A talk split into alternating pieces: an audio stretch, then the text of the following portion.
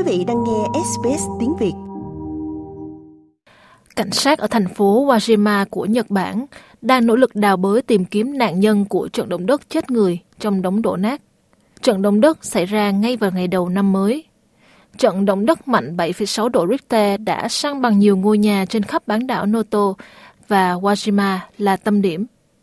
Một khu phố của thị trấn đánh cá truyền thống này giờ trông giống như một vùng chiến sự.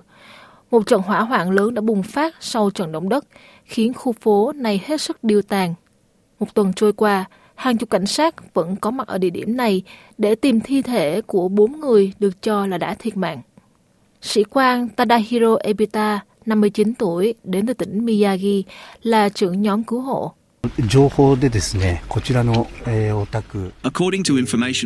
Theo thông tin chúng tôi nhận được, họ đã ở trong nhà khi trận động đất xảy ra.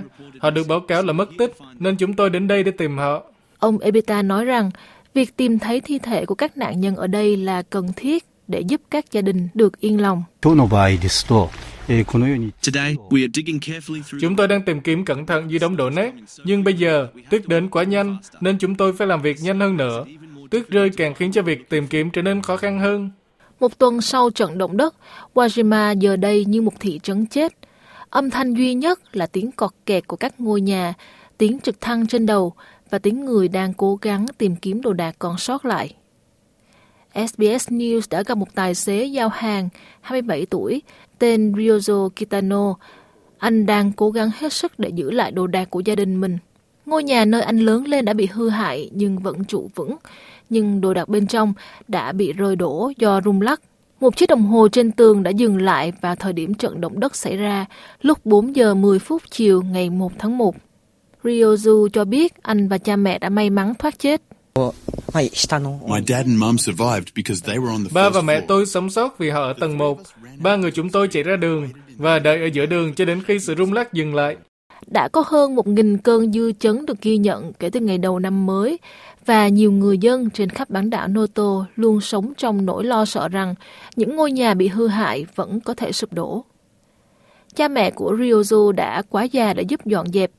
Anh tự mình làm việc nhanh chóng để cứu vãn những gì có thể và nói rằng rất lo lắng nếu các dư chấn vẫn có thể khiến ngôi nhà bị sập. Thiệt hại do trận động đất gây ra đối với đường xá và hạ tầng cơ sở đã khiến hoạt động viện trợ bị chậm trễ. Nguồn cung cấp nước đã ảnh hưởng đến khoảng 90.000 hộ gia đình ở Ishikawa và các quận lân cận. Nguồn cung cấp thực phẩm và nhiên liệu hiện đang cạn kiệt. Một tuần sau thảm họa, hàng chục nghìn người vẫn không có nước và điện, làm dấy lên lo ngại về bệnh tật trong thời tiết giá lạnh. SBS News đã đến thăm một số trung tâm sơ tán ở thành phố Wajami và Nanao, quan sát hàng trăm người phải ngủ trên sàn, không có nước sinh hoạt và chỉ có một số lượng hạn chế nhà vệ sinh di động. Ông Hisaaki Nakano, 65 tuổi, nằm trong số khoảng 200 người đang ngủ tại một trường tiểu học ở Nanao.